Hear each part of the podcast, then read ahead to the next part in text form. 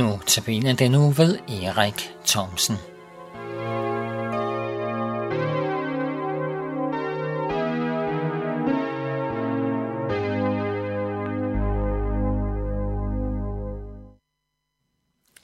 I dag skal vi høre om to så store modsætninger, som man måske i virkeligheden kan, kan forestille sig.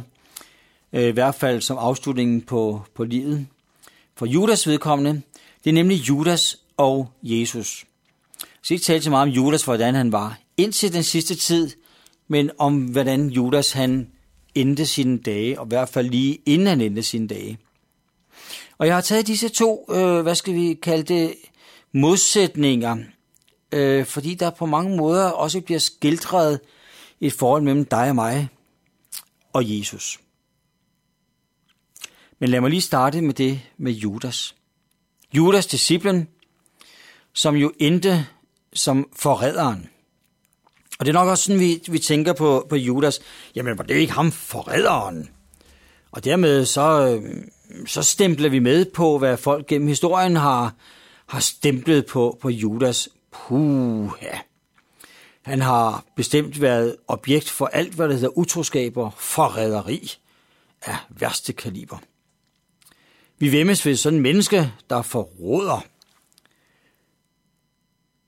Faktisk så øh, underviste jeg forleden dag øh, om den øh, skamstøtte, der står inde i København, til minde om Corfitz Ulfeldt, landsforræderen.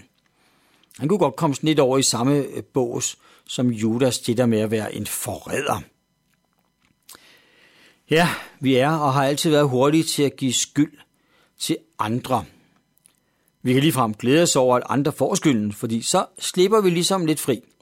Så er det ligesom at fokus er på dem, de skyldige, forræderne, og øh, så er projektørlyset ligesom på dem, og ikke på, hvad vi har gjort. Sagen er dog den, at der nok ikke, mm, der nok ikke er så stor en afstand for dem og så os.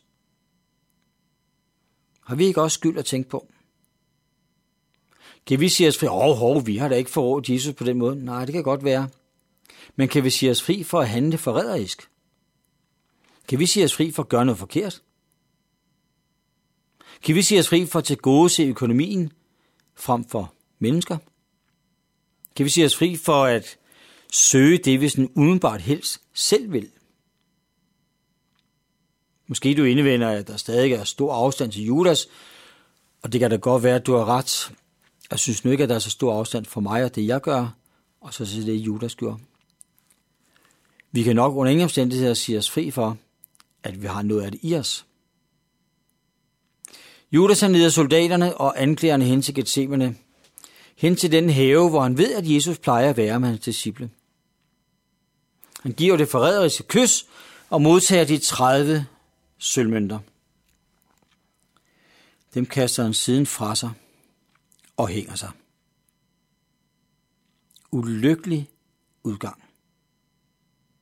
Jeg har tænkt på meget ofte, havde der været en anden vej for Judas, en vej tilbage for Judas, eller var han simpelthen overbevist om, at det her ikke ville kunne blive rettet op? Jeg ved det ikke. Men han så til sydlandene ikke anden udvej. Eller også så han sig ikke værdig til at tage den vej tilbage, og det er jo lidt det samme.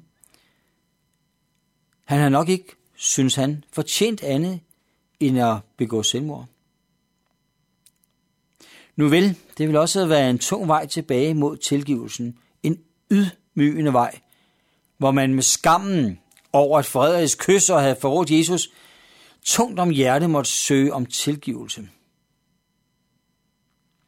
Jeg forstår godt, hvis Judas havde svært ved at se den vej, for jeg har selv prøvet at stå, og have rigtig svært ved at komme tilbage og bede om tilgivelse. Og jeg forstår godt, at nogle mennesker kan have svært ved at tro på tilgivelsen, og dermed kærligheden.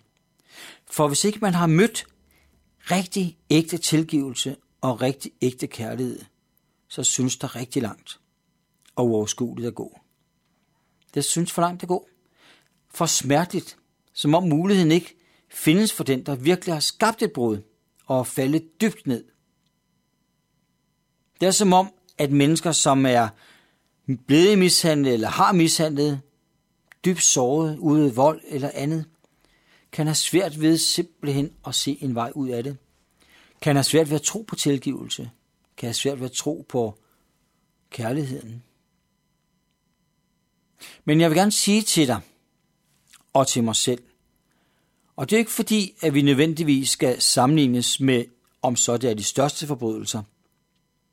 Men jeg vil bare sige til os, at der altid er, i hvert fald indtil videre, tid og mulighed for kærlighedens arme og tilgivelse. Vi har en lignelse i Bibelen om den fortabte søn, og her møder vi en søn, der har formøblet hans arv for faren på skammeliste vis. Han har simpelthen ikke fortjent bedre end at spise den mad, som svinene spiste. Men da han nedslået og uværdig alligevel gik hjemad med bøjet hoved og bøjet hjerte, for at møde sin far, som han har gjort totalt skidt imod. Så læser vi, at faren står. Og han kunne jo godt have stået med alt andet og helt over drengen. Men han står og spejder efter ham. Faren løber ham i møde. Han sætter en ring på hans finger, han giver ham festtøj på.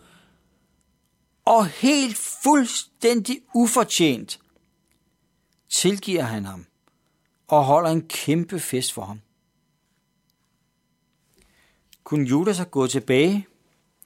Ja, der havde været en tilgivelsesmulighed for ham, ligesom den fortabte søn fik, og som du og jeg, ufortjent, uretfærdigt, også kan få. Vi kan komme til Gud, som vi er, også med det, som vi ikke burde have i os, også med det, som vi ikke skulle have gjort, af små som store ting. Gud han vil glæde sig hver gang vi kommer, og han har tilgivelse til os igen og igen. Han siger til os, mit barn, mit barn, velkommen. Jesus kendte godt til Judas forræderi, inden han gik til Gethsemane have. Han kender også dig og mig, og ved at vi hver dag og i utrolig mange situationer falder, ikke formår det gode, gør det, der er dårligt. Han kender os. Men ved du hvad? Ikke langt fra det sted, hvor Judas begik selvmord, der hang Jesus på et kors. Han gjorde det frivilligt, døde frivilligt for at træde stedet for os. Dermed findes der en tilgivelsesmulighed. Det hedder tydeligt og glædeligt til os. Kom til mig, alle I, som slider trætte og bærer tunge byrder og som svært ved livet og som har svært ved at tilgive. Kom til mig, alle I, som fejler, alle I, som har brug for tilgivelse, og jeg vil give jer hvile, fred, tilgivelse og håb. Åh, hvor er det dog vidunderligt.